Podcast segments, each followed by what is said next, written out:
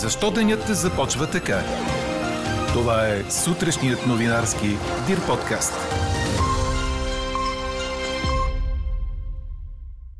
Путин одобри началото на военна операция в Украина. Очевидци и пратеници на медии съобщават за десетки експлозии.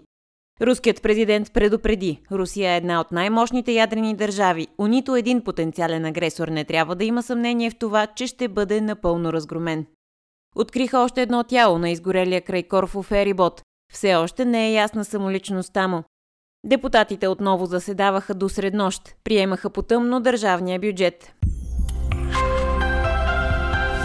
Говори Дирбеге. Добро утро, аз съм Елза Тодорова. Чуйте подкаст новините тази сутрин на 24 февруари. Минималните температури са от минус 1 до плюс 3-4 градуса, максималните ще са от 5 до 11. Облачността над западните райони ще намалява до незначителна, но в източната половина на страната ще бъде все още променлива. Там на отделни места са възможни слаби превалявания. В източна България ще духа до умерен вятър от север-североисток. Такава е прогнозата за четвъртък на синоптика ни Иво Некитов. Руският президент обяви военна операция в Украина. В телевизионно обращение късно с нощи Владимир Путин обяви, че няма намерение да окупира Украина, но че се отзовава на молбата за помощ от лидерите на двете републики в Донбас. Целта на операцията била, цитирам, защита на хората, които в течение на 8 години са подложени на издевателства и геноцид от страна на киевския режим. Путин все още нарича изпратената помощ миротворческа, но в същото време напомня на света, че Русия е една от най-мощните ядрени държави и че нито един потенциален агресор не трябва да има съмнение, че ще бъде напълно разгромен. Путин казва и че всеки опит на други страни за намеса в руските действия ще доведе до последствия, които никога не са виждали, цитират го световните агенции.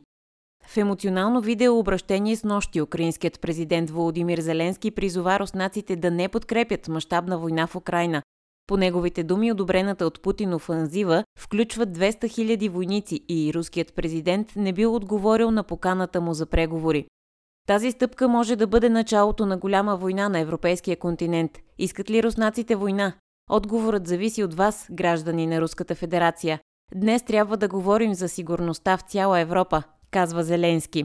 Относно обвиненията от руска страна за готвена атака на Киев срещу сепаратистските райони, Зеленски пита риторично «Какво да бомбардирам? Донецк, където съм бил десетки пъти?» Украинският външен министр тази сутрин съобщи, че въвеждат военно положение на територията на цяла Украина и че Русия е започнала пълномащабна инвазия и нанася бойни удари по градове. Съединените щати и техните съюзници ще отговорят единно и решително на тази, цитирам, непредизвикана и неоправдана атака на руските въоръжени сили, реагира американският президент Джо Байден, който днес ще обяви и допълнителни мерки срещу Русия. На много места в Украина вече докладват за експлозии. Това са десетки съобщения от очевидци и пратеници на медии. Според CNN военна операция е вход в Сонцас, има сражение и край Донецк. Чули са се взривове и в Киев. В град Мариупол, който се намира на границата с Русия, е било изгасено цялото осветление. Според Украинската независима информационна агенция има експлозии в Одеса, Бердянска, Киев, Краматорск, кралетище Бориспол. Според журналисти са атакувани военни бази, установки на противовъздушната отбрана и радарни станции. Очевидци съобщават и за експлозии в Белогородска област, която граничи с Украина. Интерфакс пък съобщава за десантни операции на руския черноморски флот в Азовско море. Според Украинска я правда, командни центрове на украинската армия в Киев и Харков са били подложени на руски ракетни удари след 5 часа тази сутрин. Въздушното пространство на Украина е затворено, а Русия частично затвори въздушното си пространство в Ростовския район. Съветът за сигурност на ОНЕ се събира на спешно извънредно заседание. След 11 часа дебати и над 100 предложения между първо и второ четене парламентът одобри финансовата рамка на държавния бюджет за тази година. Това стана с 133 гласа за, 96 против и само един въздържал се, като против бяха ГЕРБ, СДС, ДПС и Възраждане. Рамката предвижда приходи в размер на 57 милиарда и 2 милиона лева и разходи от над 63 милиарда лева. Заложеният дефицит е в размер на 4,1 на 100 от брутния вътрешен продукт.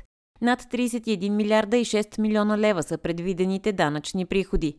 Прогнозите на правителството са за безработица от 5 на 100 и инфлация от 5,6 на 100. Предвидените средства за социалния сектор са над 20 милиарда лева, а за здравеопазване 8,3 милиарда. Предвижда се запазване на ниските данъчни ставки за корпоративните данъци и тези за данъците върху доходите на физическите лица, като важна предпоставка за инвестиции, економически растеж и заетост. Тяло на мъж беше открито в гаража на втората палуба на ферибота Юрофери Олимпия, който се запали край Корфу на 18 февруари. Това е втората жертва, която спасителите намират на борда. В неделя беше открит мъртъв гръцки шофьор. Все още не е известна самоличността на жертвата. Спасителната операция за откриването на десетимата изчезнали пътници, сред които седем българи, напредва, но се наложи спасителите да изчакат спадане на стойностите на въглеродния диоксид във вътрешността на плавателния съд, за да не бъде предизвикано ново разгаряне на огъня. Четете още в Дирбеге. И двата осмина финала от Шампионската лига в сряда вечер не излъчиха победител. В Мадрид домакините от Атлетико завършиха един на един срещу Манчестър Юнайтед, а в Лисабон, Бенфика и Аякс приключиха при резултат 2 на 2, оставяйки развръзката за реваншите, които предстоят в началото на март, предаде Корнер. Англичаните стигнаха до равенството след гол на 19-годишната си светска надежда Антония Ланга 10 минути преди края. Атлетико бе повел още в седмата минута, когато Жао Феликс се разписа с глава. В португалската столица голмайсторът на Шампионската лига този сезон, Себастиан Алер от Аякс, вкара два гола, но само един от тях бе в полза на клуба му. Душан Тадич откри за гостите след 17 минути игра, но по-малко от 10 минути след това Алер си заби автогол. Един на един. Нападателят все пак се реваншира и с 11-тия си гол за сезона в турнира изведе шампионите на Нидерландия напред с 2 на 1 в 29-та минута, но орлите стигнаха до равенство благодарение на Роман Яремчук, който вкара за 2 на 2 в 72-та минута. Чухте сутрешния новинарски Дир подкаст. Подробно по темите в подкаста четете в Дирбеге. Какво ни впечатли преди малко?